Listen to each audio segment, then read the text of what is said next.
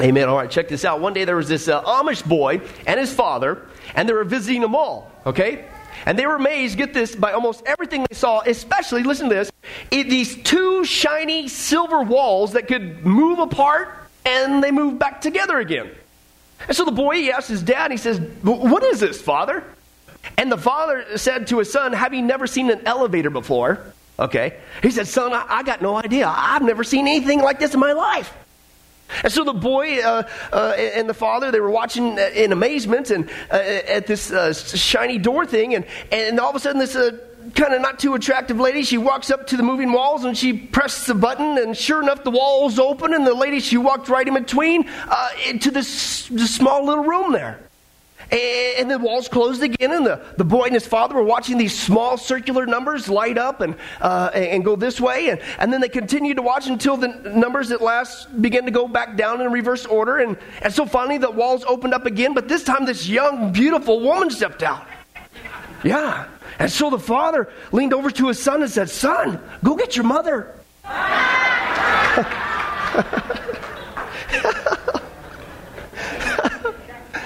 Now, just a heads up for you men who laughed really heartily at that one. You're in big trouble on the way home, okay? Uh, but anyway, just wanted to give you a heads up. But seriously, folks, uh, granted, maybe elevators cannot transform your wife, right, man? You better start making up some ground. Say, yes, of course. I'd never want to do that, okay? but they can transform your wife. But if you think about it, folks, elevators can actually transform your life. And the reason why I say that is because it works like this, folks. Elevators, as we all know, have two destinations, right? You either go up or you go where? You go down. Therefore, every time you and I get on an elevator, it can, and I think should serve as a positive reminder of where we're going to spend all eternity. Okay? And the reason why is because the Bible says the exact same thing. Folks, the Bible is clear about this. Old and New Testament, every single one of us are currently headed up for eternal bliss in heaven. Woo! Or, unfortunately, eternal torment in hell. And you can crack jokes all you want about it, but it ain't going to change a thing, folks. The Bible's very clear. Every single one of us, myself included, we're all marching towards the grave at different speeds, some of us sooner than others. But be rest assured, folks, your time is coming, and there is nothing you could do to stop it. Now, that's the bad news. Here's the good news this is awesome. Through Jesus Christ, we can know for sure today that, folks, we are headed up, not down, that we are really, truly going straight up into heaven and not hell. Isn't that awesome? All two of you? Praise God. Okay, but herein lies the problem. You would think that people would rejoice at this amazing news in the Bible, that we can know for sure today we're headed straight into heaven. Yet, folks, here's the problem. People today not only scoff at the Bible, but they scoff at Jesus' claims in the Bible, who says he is the only way to heaven.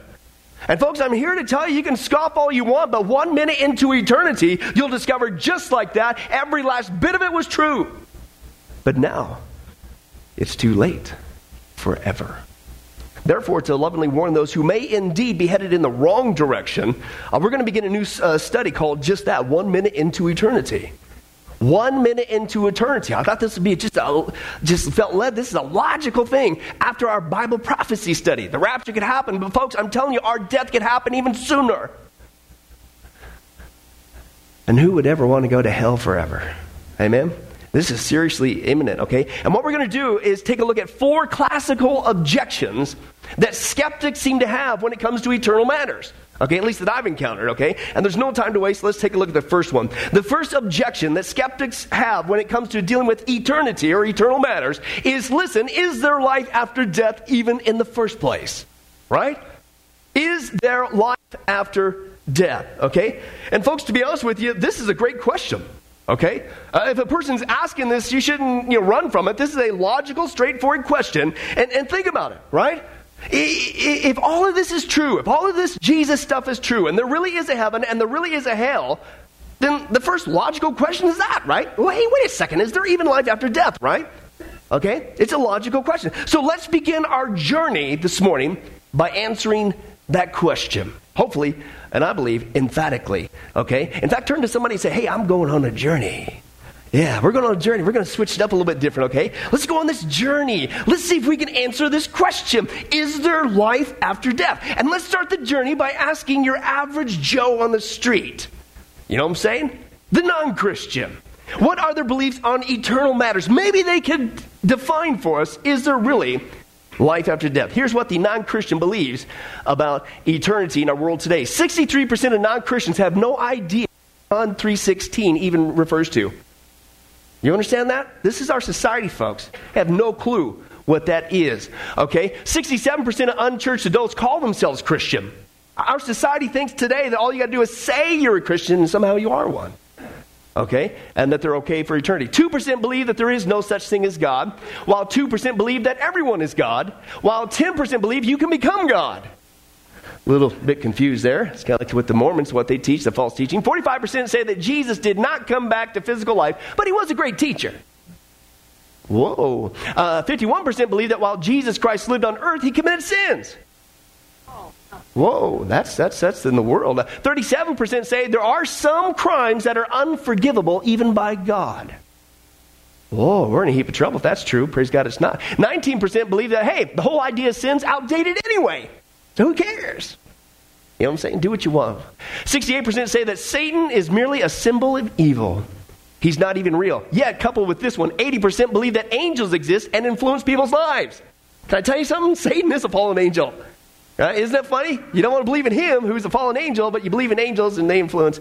Wow, it's kind of weird. Uh, 64% believe that if a person is generally good or does enough good things, how do you know enough's enough? What if you get there and it was a million and one and you did a million? You never know. Okay, that's a tormenting thing. It's not true anyway. Uh, for others during their life, they're going to earn a place in heaven if you just do good stuff. Okay, 61% that people who do not accept Jesus Christ as their Savior will not be condemned to hell. Everybody hates that hell thing. Uh, and just last week, if you're paying attention to the news, the new Pope, Pope Francis, assured atheists, quote, you don't even have to believe in God to go to heaven. Just last week, you could check it out yourself. What? And that's the tip of the iceberg, okay? But, but, but folks, on our journey here this morning, uh, you don't want to hit a speed bump, uh, or that was actually a pothole. But, but it appears to me that the average Joe on the street, including the new Pope, is a little bit confused when it comes to eternity. How about you? All right? Hey, but we still got to answer this question. So I know, I know. Hey, how about we turn to the church, right? I mean, I mean, surely those who are claiming to be Christians can tell us emphatically if there's life after death, right? Folks, the world has so impacted us. It's almost an even parallel in every single one of these. Watch this. This is crazy. These are people professing to be Christians today. 30% say that Jesus Christ died but never had a physical resurrection. Excuse me? This is in the church, folks. Paul says if he wasn't raised from the dead, uh, uh, our sins are not forgiven. Our faith is futile. Okay? That's crazy. This is in the church. 29% said that when Jesus lived on earth, he committed sins just like other people. Well, no wonder why you don't believe he raised again from the dead. This is in the church. It's crazy. 29% say there are some crimes or sins or other things which people might do which cannot be forgiven by God. In the church. Why did Jesus go to the cross then? This is crazy. 65% of the church says that the devil or Satan is not a living being but is a symbol of evil. The world's at 68. In the church, we're 65. Not that far off. Anybody starting to see a pattern? It's almost like we are no longer the salt and light of this world, that the world is now dictating even the beliefs in the church. Wow, this is pretty messed up. 22% in the church say that all people will experience the same outcomes after death, regardless of their religious beliefs. And 25% say, hey, it doesn't even matter what faith you follow, because all faith groups teach the same lessons. No, they don't. Jesus is the only way to heaven. I didn't say that, he did. In the church is what they believe. 5% believe that when they die, they're going to heaven because they tried to obey the Ten Commandments in the church. 7% say that they will go to heaven because God loves all people and He's not going to allow them to perish. And why did Jesus talk more about hell than He did heaven? If it's all make believe. 31% say that a good person can earn his or way into heaven. Again, then why did Jesus go to the cross? 12% in the church say they don't even know what's going to happen to them after they die. And I thought this was funny. 2% of people in the church say that when they die, they're not going to heaven. Get out of that church. Get out of all those churches. Whoa. Ah, man, what a journey we're on. I don't know about you, but it, it appears to me that unfortunately, even the Christian community seems to be just as confused about eternal matters as well, right? So, man, we got to answer this question. So, what are we going to do? How, how, how, about we, we now turn to those who have supposedly been there and come back? You know, those near death experience people. Maybe they could tell us, folks, is there really life after death? Let's take a look at this first candidate right here. Tell me the first things that you saw. I saw an angel. He was much taller than, than I am. And he said, walk around. And it was so beautiful as far as you could see, as far as eyes could see, it was just beautiful. Um, flowers like I've never seen before. It said, awesome. And it was like it was just praising God.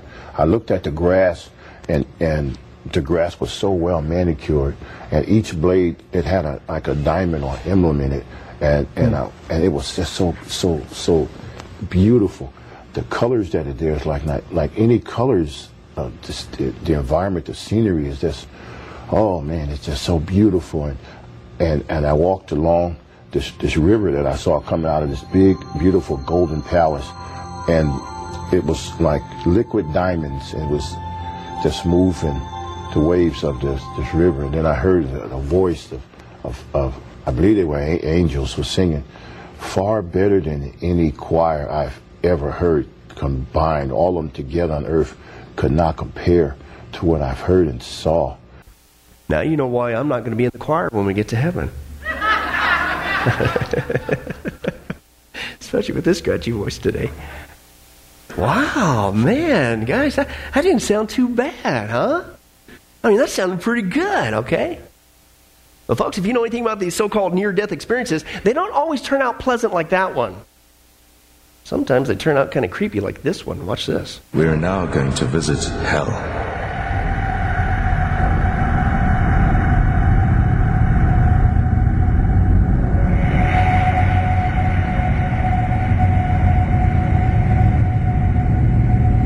Can you see the gates of hell? The angel raised his hand, and as he brought it down, the gates ripped open with a great noise. Daniel could hear the crying and wailing of many people, but he could not see any of them.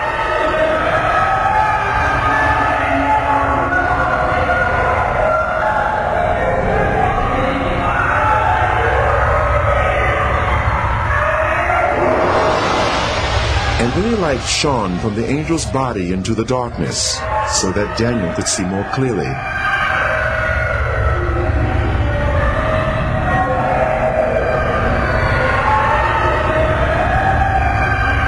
There were many people there, but unlike the souls in heaven, the appearance of these people was as it had been on earth. They were from every race, culture, and nationality. Every person seemed trapped in their own personal torment, a torment which would go on for eternity, and they could not communicate with others. The sounds of crying and wailing were almost deafening.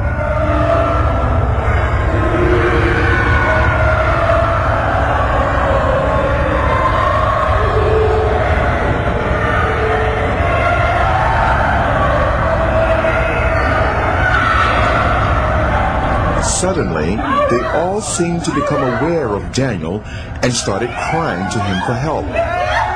And they called to Daniel only as if they could not see the angel.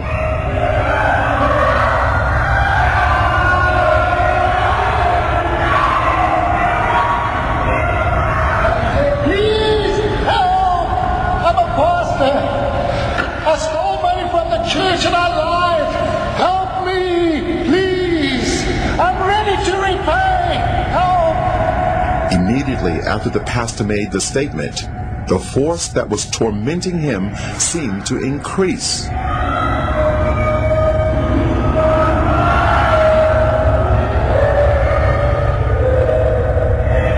The people had flesh, but no blood, and they almost seemed to be on fire, although no flames could be seen.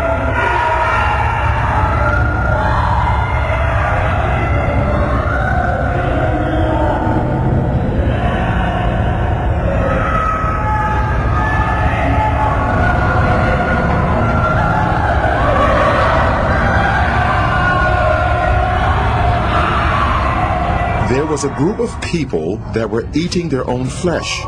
They would vomit what they ate, and their flesh grew back. This carried on in an endless cycle of torment.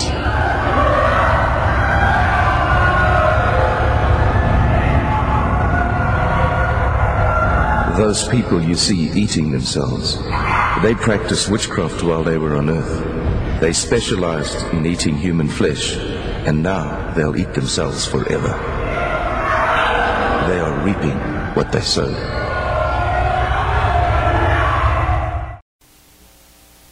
Wow. Man, I know it's still early, guys, but maybe it's just me, but I don't know about you. I don't want to wake up dead like that. what? And granted, folks, those near death experiences are fascinating to say the least, but I really don't recommend that you build your theology off of that. Okay? Because that's all subjective. You can't test that stuff. It's just subjective, okay? But I don't, I, but I, I, I don't think that they can give us the definitive answer. So I know. How about we turn to the Word of God? Uh, you know, that's really where we need to start, right? I mean, because that's uh, objective. You can test the Word of God, it's tried and true. Let's ask Almighty God, the author of life, is there really life after death? I mean, surely He would know, right? Well, He does. Turn to somebody say, Well, duh, He does. Okay? Uh, and then turn to Daniel chapter 12. Let's just take a look at just one passage, folks, uh, in the Scripture. Daniel chapter 12, uh, verses 1 through 3. Okay, if you find Daniel, what do you do? Tell them to get in here. Service has already started. Uh, and then turn to the book of Daniel, uh, verses uh, 1 through 3 there in chapter 12. And of course, the context as you're turning there is dealing with the last days of the Jewish people. God's not done with them. We saw that in the final countdown study. Okay? He's going to rescue a remnant. And he's going to talk about how the ultimate thing is listen, you got two places you're going to end up. Okay, in, in, Old Testament, New Testament, the Bible is clear. There is life after death. It's one of two places. Okay, let's take a look at that context here. Uh, chapter 12 in the book of Daniel, verse 1 says this Now at that time, Michael, the great prince who protects your people, Daniel, the Jewish people, will arise. And there will be a time of distress such as has not happened from the beginning of nations until then. But at that time, your people, everyone whose name is what? Found written in the book will be delivered. Listen, multitudes who sleep in the dust of the earth will awake. Some, here's your two options. Here's your elevator. Some to everlasting life, others to shame and everlasting contempt. Therefore, it's common sense. Those who are wise will shine like the brightness of the heavens, and those who lead many to righteousness like the stars forever and ever. Okay? Now, folks, again, this is just one passage in the scripture, just one, okay, and just in the Old Testament. But the Bible is clear, folks, uh, that when we die, we will not cease to exist, right? Contrary to what our society says, folks, listen, death does not end with a period, it ends with a comma. And each one of us are going to continue to exist forever and ever and ever and ever in one of two places. Just like an elevator, folks, the Bible is clear we're headed for two destinations. Daniel calls it out just in this text. He says you're either going to everlasting life or you're going to everlasting contempt. Let me translate that for you. You're either going straight up into heaven or you're going straight down into hell forever. Right? And folks, you can scoff all you want about it, but once you're there, you're not coming back. There is no second chance. Everlasting means just that everlasting forever. The Bible clearly says, folks, that at the twinkling of an eye, just like that, one minute into eternity, listen, the ground is not the final resting place for your soul. Rather, the original place that people went to was a place called Sheol. Okay? The first place that the people went to prior to the resurrection of Christ was a place called Sheol, okay? And the first thing we need to learn about Sheol this morning is that Sheol was originally the dwelling place for all the dead. Okay? And, and the reason why I'm, I'm uh, uh, teaching you on this is because many false teachings in the church today come from a misunderstanding on what Sheol was. And I think it'll be clarified here in a little bit, okay? Let's take a look at what the scriptures teach about life after death, okay, prior to the resurrection of Jesus Christ, okay? Who went to Sheol or the grave? Well, here's one passage, Psalm 9, verse 17 says, The wicked, the who? The wicked will return to Sheol. Again, it's just the Hebrew word, just means grave or place of the departed dead. That's all it means. Sheol or the grave, even all the nations who forget God. Okay? So here we see, according to the Bible, that the wicked went to Sheol, the grave, right? Okay, but listen, guys, if you continue to read the scripture, you're also going to see that the righteous people went to Sheol, but they didn't go into the pit. Let me just share with you one verse showing us that truth. Psalm 30, verse 3. O Lord, you have brought up my soul from Sheol, the grave. You have kept me alive that I would not go down to the what? The pit. All right? Now, if you stop and think about this for a second, you say, wait a second, Pastor Billy. This is kind of weird. How in the world could the righteous and the unrighteous coexist in the same place? I thought we're supposed to be separated, right? Well, believe it or not, folks, Jesus clues us in on how in the world that could be prior to the resurrection of Jesus Christ. And this is what he's talking about in this great passage in Luke 16, okay, verses 20 through 2 through 26. Jesus said, Now the poor man died, and he was carried away to, uh, by angels to where? Abraham's bosom. And the rich man also died, and buried too, okay? He was buried too. And in Hades, again, now that's just the Greek word for the exact same word Sheol in the Hebrew. It just means uh, grave, okay? Sheol is the Hebrew word grave, Hades, okay? And I, I, I belabor that because people automatically assume that Hades means hell, and that's not the case, okay? And he lifted up his eyes in Hades, being in torment, and he saw Abraham far away and Lazarus at his bosom. And he cried out and said, Father Abraham, have mercy on me, and send Lazarus so that he may dip the tip of his finger in water and cool off my tongue, for I am partying down here with my friends. Whoa! No, you're in agony. We'll get to that, Lord willing, in a couple of weeks. But, but Abraham said, Child, remember. Ooh, wait a second. You mean in, in hell, people remember every opportunity they had to turn and be rescued? Whoa.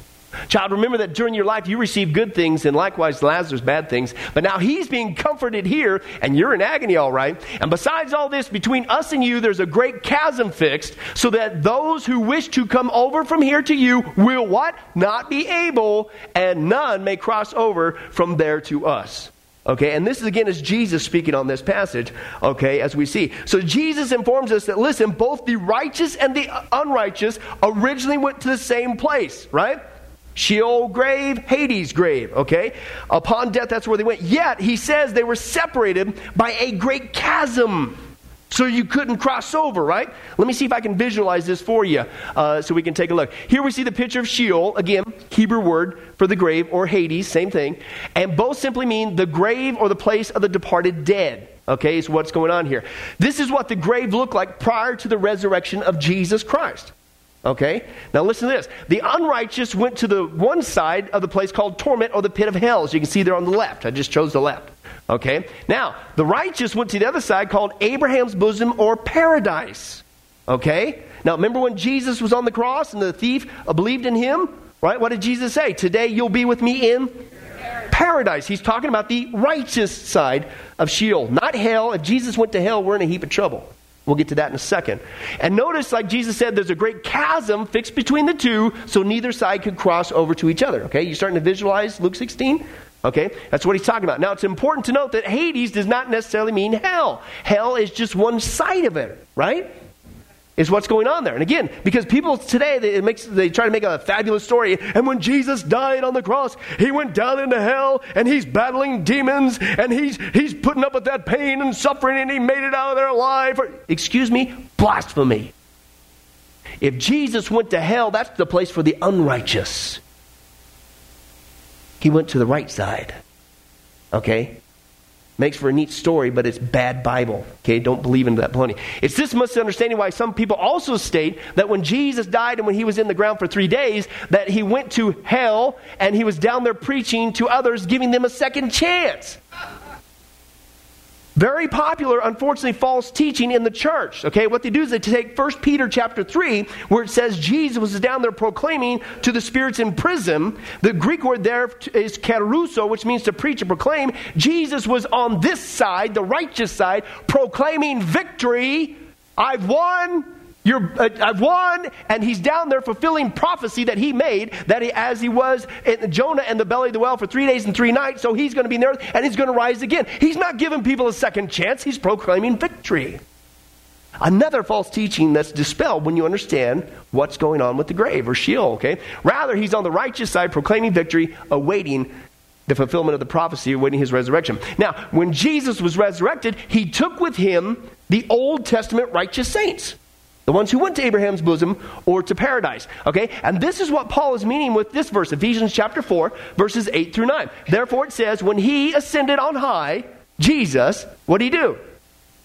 He led captive a host of captives, okay, and gave gifts to men. Now, this expression, he ascended, what does it mean? That he also descended on the righteous side, okay, into the lower parts of the earth, okay? And so Paul says that when Jesus went to heaven, he also took with him the righteous side of Sheol or Hades with him into heaven, okay? And it might have looked something like this, okay? So now you can see there's only one half left. Now that is just hell. Okay? But at the resurrection of Jesus Christ, he took the righteous saints with him into heaven. Now, this is interesting. I believe it's in Matthew 27. There's just a little verse there that said, after the resurrection of Jesus Christ, not only did the veil be torn in uh, the temple, but it said there just a little verse there that all of a sudden, for a little bit, people saw the spirits of the Old Testament saints. Why? Because they're going up with Jesus. Okay? That's what's talking about. You look at it biblically, everything comes into line. You get it wrong, false teaching all over the place. Okay? But they went up to heaven. Now, that's the phrase he meant. He led a host of captives with him. Now, that's why when you and I today, the Christian, die, we immediately go to be with Jesus in heaven. We don't go down there anymore. This is what Paul is meaning by this encouraging statement here when he says in 2 Corinthians 5a, we are confident, I say, and willing rather to be absent from the body to be present with who? The Lord. Where's Jesus right now? At the right hand of the Father, right? That's where we go. Absent from the body, bang. Woo, Jesus, I love you. Anybody excited about that? Man, oh, people, this coming. It's going to be awesome. But as you can see, right now, currently, the unrighteous are still cast down to the other side of Sheol or Hades that's still left, the place of torment, or what we now call hell. Okay? That's about as simple as I can hopefully make it for you. Okay, but the good news is we saw when we Christians die, we go straight into heaven to be with Jesus. The only people who go to Sheol is what's left of Sheol, and that's the, the left side there, if you will, to pick a side, and that is the unsaved or the unrighteous, those people who reject Jesus Christ as their Savior. They go to the remaining side called hell. Okay? That's the first thing we need to learn about Sheol. The second thing that we need to learn about Sheol is it prevents contact with the dead. Now, folks, I'm telling you, there are so many people, and dare I say, unfortunately, even Christians, that are getting severely duped when it comes to this. I'm very excited to be able to share this and clarify. You cannot speak with the dead, okay? In fact, but don't take my word for it. Let's clarify again what Jesus said in Luke 16 that you cannot do that. It's, it's so clear it's not even funny. Let's take a look at that passage again. He clearly tells us why. Luke 16, verses 24 through 26. And he cried out and said, Father Abraham, have mercy on me. Send Lazarus so he may dip the tip of his finger in water and cool off my tongue because, man, I'm in agony in this flame. But Abraham said, Child, remember, during your life you received your good things, and likewise Lazarus bad things, but now he is comforted here, and yeah, you are in agony. And besides all this, Jesus speaking, between us and you, there's a great chasm fixed. Listen, so that those who wish to come over from here to you will not be able, and that none may cross over from there to us. Okay? Jesus is speaking here, folks, and he clearly says that once a person dies, uh, you are not coming back from the grave. Right? There is a great chasm fixed. There's no crossing over back and forth. In other words, there's no coming back. He lays it on the line. He's clear, and this is just one passage. He said, You're either straight up in heaven with God, praise God, or you're straight up in hell, and that's the way it's going to be forever. That's what he says there, okay? The Bible is clear about that. Eternal life eh, or eternal punishment is your uh, uh, two options today. That's it. And I'm telling you, folks, we have got to get this drilled into our heads as Christians today. How many people today are being duped, listen, by all these ghost shows today? By all these medium shows? Where people are what? Having you and I believe that they got this strange supernatural power, that they can do what Jesus says you can't do, and that is speak with the dead.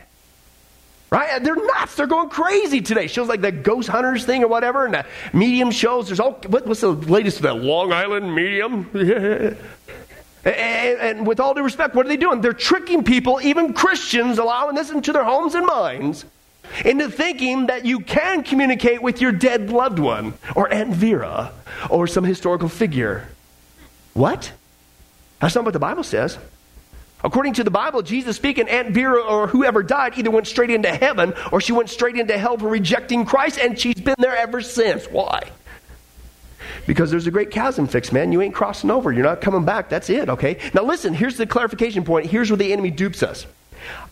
If the person did hear a voice when engaged in this stuff, if they did see an apparition, because I'm not saying they didn't, okay?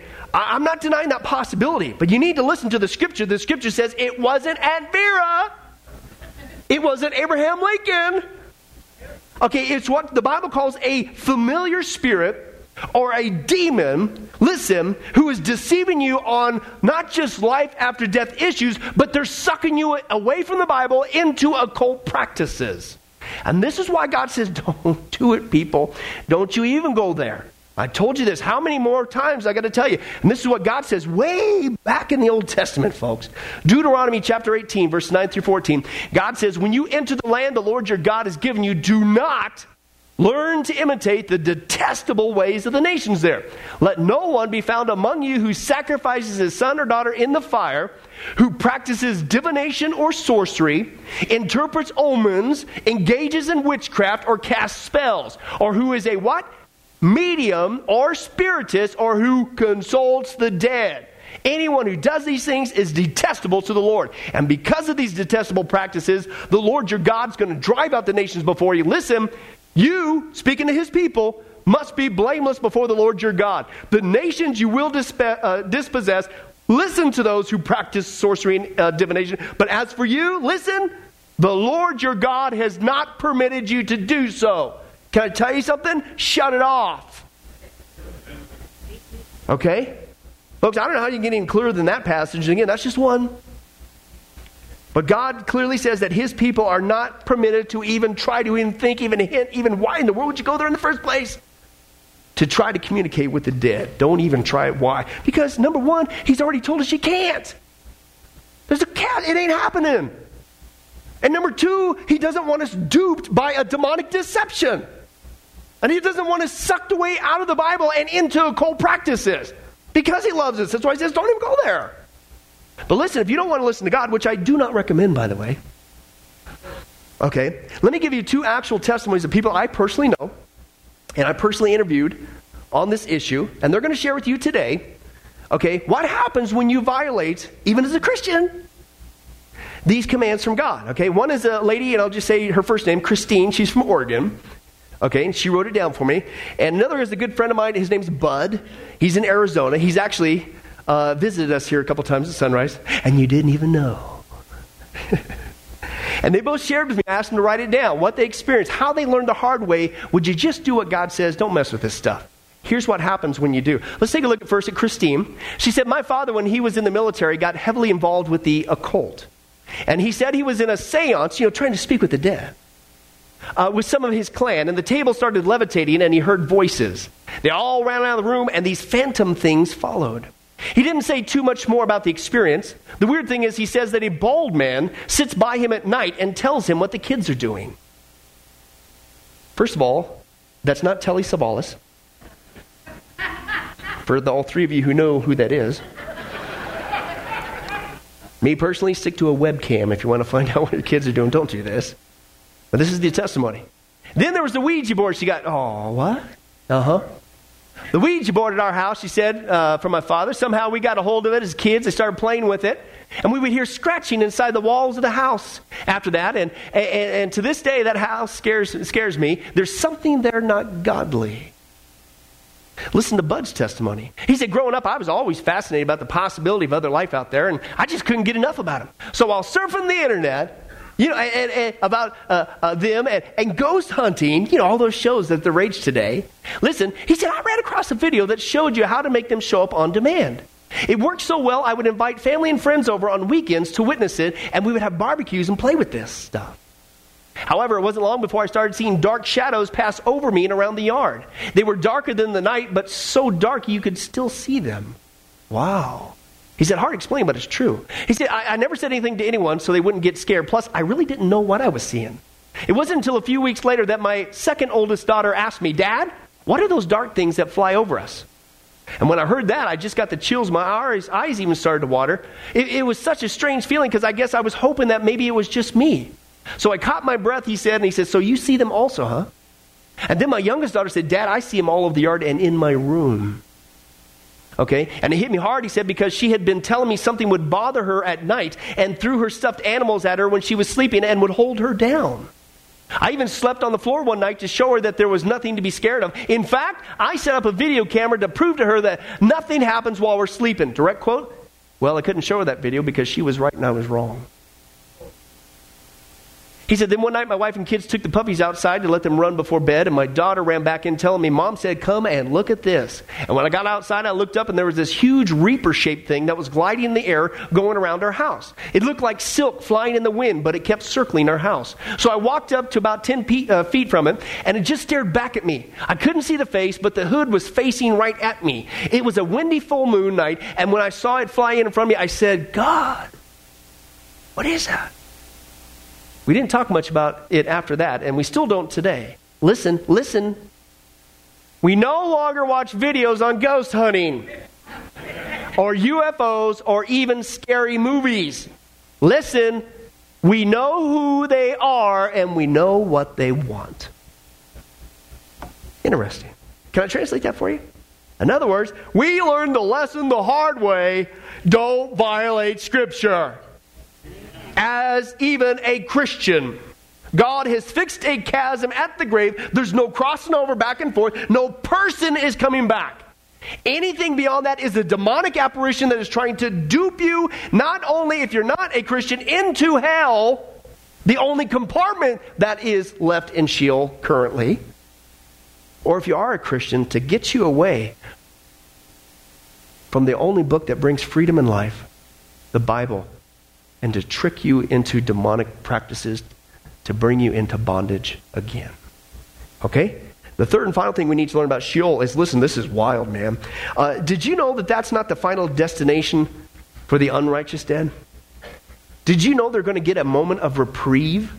This is wild when you put all this together. Uh, let's take a look at that passage of Scripture. It's called the Great White Throne Judgment. Revelation 20, verse 11 through 15. Then I saw a great white throne and him who was seated on it, God.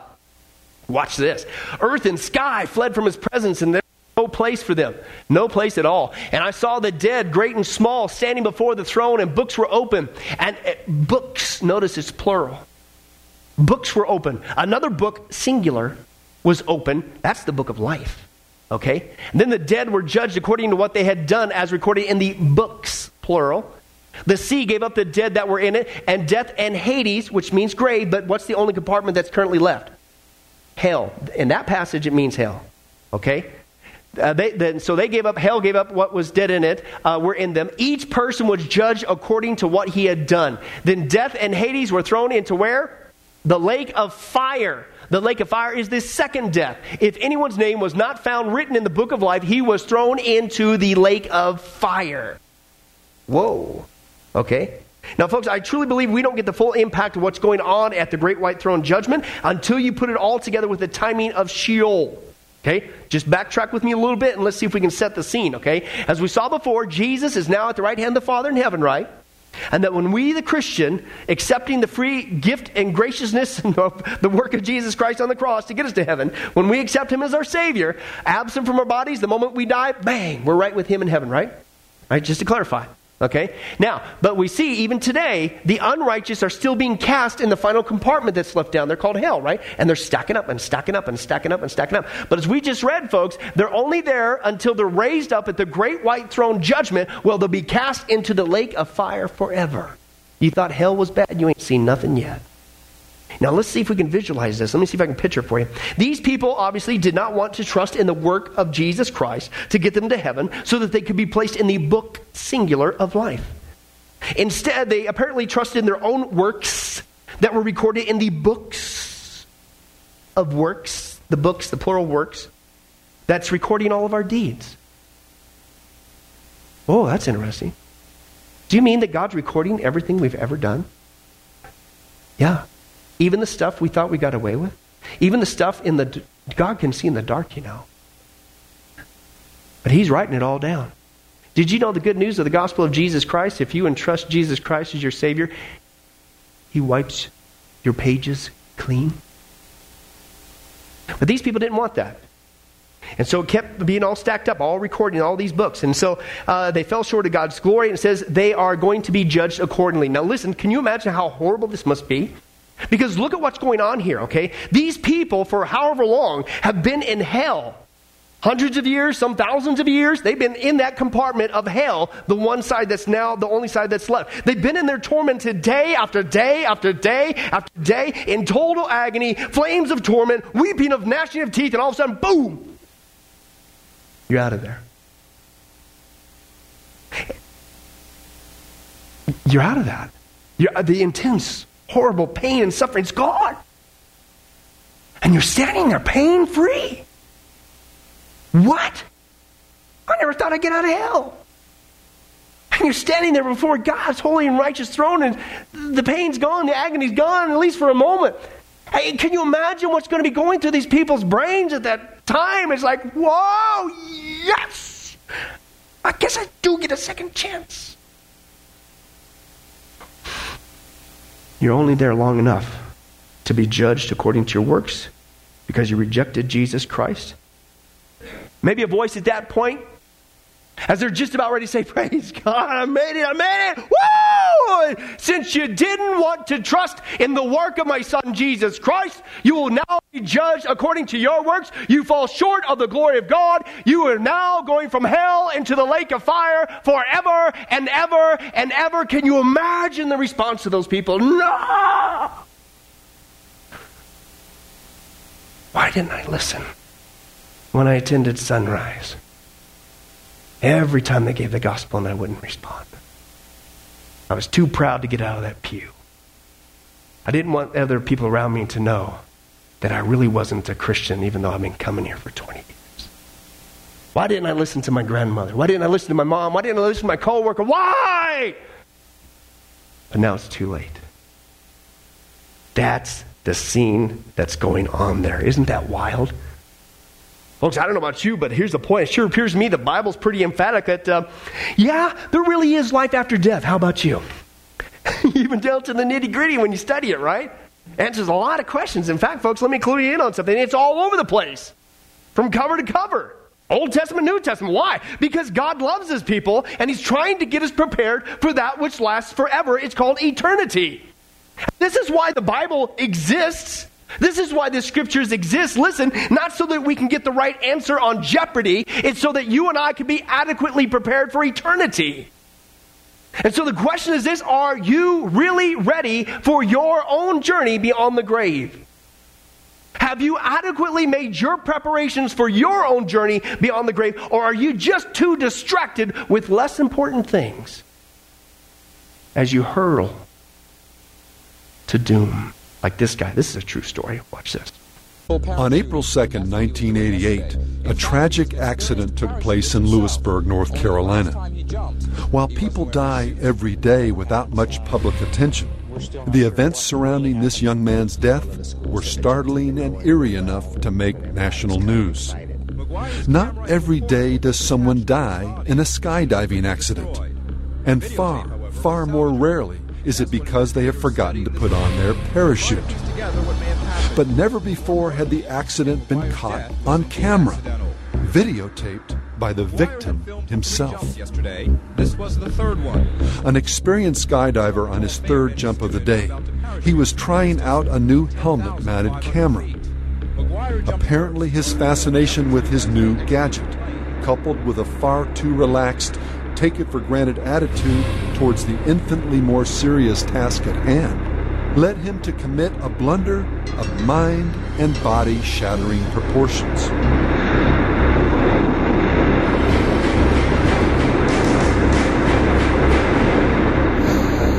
One can only wonder which thought horrified him more as he plummeted to the earth. I am about to die? Or how could I have been so stupid as to have forgotten my parachute?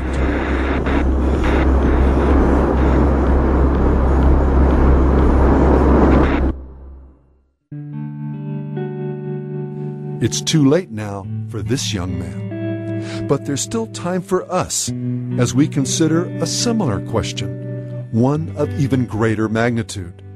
Right now, each of us is hurtling towards the moment when we will die.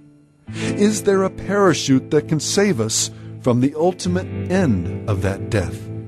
And have we focused on the wrong things, the gadgets and entertainments of this world, and distracted ourselves from the real task at hand? Life is but for a moment, but eternity is forever. Wow. Folks, as we close, you can scoff all you want, but one day you're going to die. And so am I, unless the rapture occurs, and there's nothing we can do to stop it. Can you imagine what was going through that guy's mind? If only I had just, just one minute to do it right. It's too late. And nothing could reverse his fate. Why? Because he was too distracted with less important things in life. And he plunged to his doom. And so, in closing, I ask you this morning is your parachute packed? Are you really headed to heaven or to hell? Notice I didn't say, do you go to church services? Because that doesn't save you any more than sitting in a hen house makes you a chicken.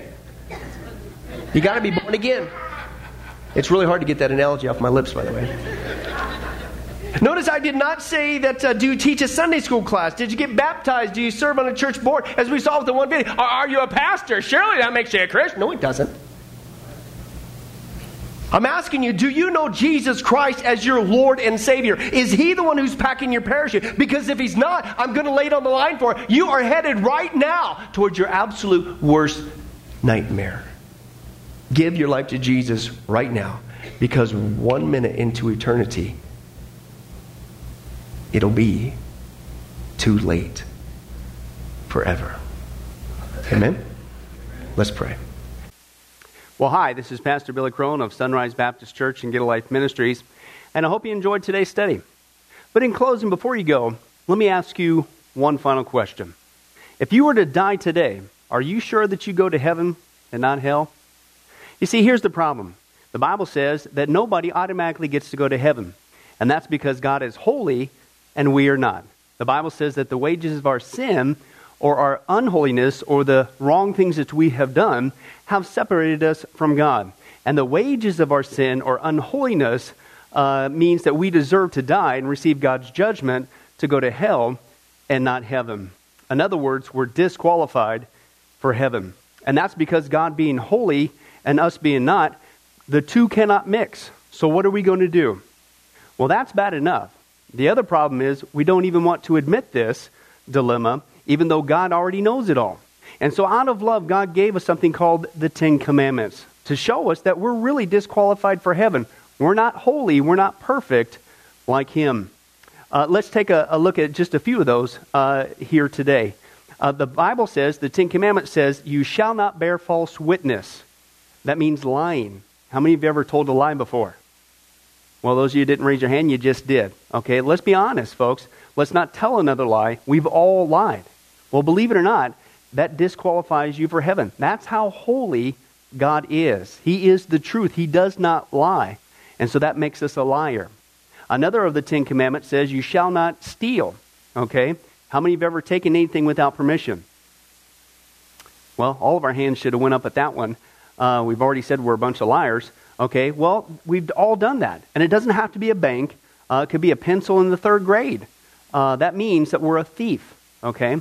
The Bible says that God is so holy, even his name is holy, and that's why one of the Ten Commandments says, You shall not use the Lord's name in vain. Hey, folks, isn't it ironic how uh, now the blessed name of Jesus Christ, the Bible says there's no other name under heaven by which men might be saved, Jesus Christ, has now become a cuss word? Folks, the Bible says that's the sin of blasphemy. Okay? And folks, let's be honest. We've used God's name in vain uh, before. The Bible also says in the Ten Commandments, you shall not commit adultery. And Jesus takes the standard even higher. He says, listen, it's not just physical adultery. He says, surely I tell you that if you look at another person with lust in your eye, you've committed adultery in your heart. God looks at the heart. One more out of the Ten Commandments says, You shall not murder. And you might say, Well, hey, I haven't done that one. Really? The Bible says that the sin of hatred is akin to the sin of murder. You, in other words, in your heart, wish they were dead. You pulled the trigger, if you will, in your own heart. And the Bible says God sees that, and it's just as bad. He knows the mind, He knows the hearts, the thoughts, and the intents that we have. Folks, that's just five out of the Ten Commandments. How are you doing? Not very well. None of us can keep them. They're God's x ray to show us that we're disqualified. And so, when, not if, your time comes, because we're all marching towards the grave at different speeds, you're going to have to stand before God. And you're going to have to uh, say who you really are. He already knows. Hey, God, let me into heaven. Uh, I'm, I'm a liar. I'm a thief. I'm a blasphemer, adulterer, and a murderer. Folks, the Bible is clear. Such people as these will not inherit the kingdom of heaven. That's the problem. Here's the good news God so loved the world that he sent his one and only begotten Son, Jesus Christ, that whoever believes in him, what he did on the cross on our behalf, that we will not perish, we will not go to hell, but he will give us the gift of eternal life. Jesus died on the cross to forgive us of all of our sins. It's something that we don't earn, we, we, we can't earn. It's a gift, the Bible calls it, and a gift cannot be earned. He was taking the death penalty in our place. That's what the cross was of the day. And that if we would just ask Jesus Christ to forgive us of our sins and believe that in our heart that God raised him from the grave, showing that his death is satisfactory to God to forgive us of all of our sins, no matter what we've done, the Bible says we shall be saved.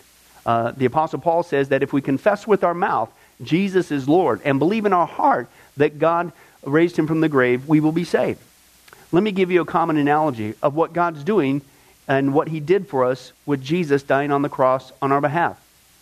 Uh, in life, we know that people uh, can be sentenced for a crime uh, to where they're actually on death row. Uh, the courtroom scene has completely finished, the gavel has already sounded. Uh, they are going to jail and they're just awaiting their time before they go to the death penalty. Uh, as they're sitting there in the jail cell, uh, it, it's a proven fact they did what they did. Everybody knows it. They're just waiting for that time for their uh, number to come up, so to speak, and walk down that hall and be executed. Uh, there's nothing they could do to reverse their crime. No amount of good works in that jail cell can reverse what they've done. It's too late. It's over. But believe it or not, there's one way that people, even today, can get off a death row. And that's if the one in authority, the governor, if he were to, out of mercy and kindness, nothing that the person did, because they don't earn it and they don't deserve it, and they can't earn it, if he would grant them what's called a pardon, out of the kindness of his heart, he has the authority to grant them a pardon and absolve them completely of their crimes uh, against the state. And did you know that there's actually been people that this has happened to, that the governor, out of mercy, has granted them a pardon as a gift, and they've gone down to the jail cell and handed that person, extended it through the bars, here, I'm granting you a pardon. If you would just receive it, you can go free right now. And did you know that there's actually been people who've said, No, I don't want your pardon? And so what happened is of their own doing, even though they had a way out, they still had to go to the death penalty. Folks, can I tell you something? That's what God did for us with Jesus dying on the cross. He sent his son to take the death penalty in our place. He, God, has the authority to grant us through Jesus a complete pardon. And every day that you're still alive, God is extending to you spiritually this pardon. But a pardon does you no good unless you reach out and receive it by faith. Won't you do that today? Won't you call upon the name of Jesus Christ? Ask Him to forgive you of all of your sins, to trust in His work on the cross to pardon us from all of our crimes, our sins against God. God loves you. He wants a relationship with you. But there's only one way to heaven it's Jesus. There's only one way to get off a death row it's through the cross of Jesus Christ. Won't you do that right now? Well, this has been Pastor Billy Crone of Sunrise Baptist Church and, and Get a Life Ministries. And if there's anything that we can do for you, uh, please don't hesitate uh, to contact us. Uh, our number, our information will uh, come up here on the screen shortly. And uh, uh, if there's anything we could do for you, please don't hesitate to let us know. Thank you for joining us. And remember, I hope to see you in heaven. God bless.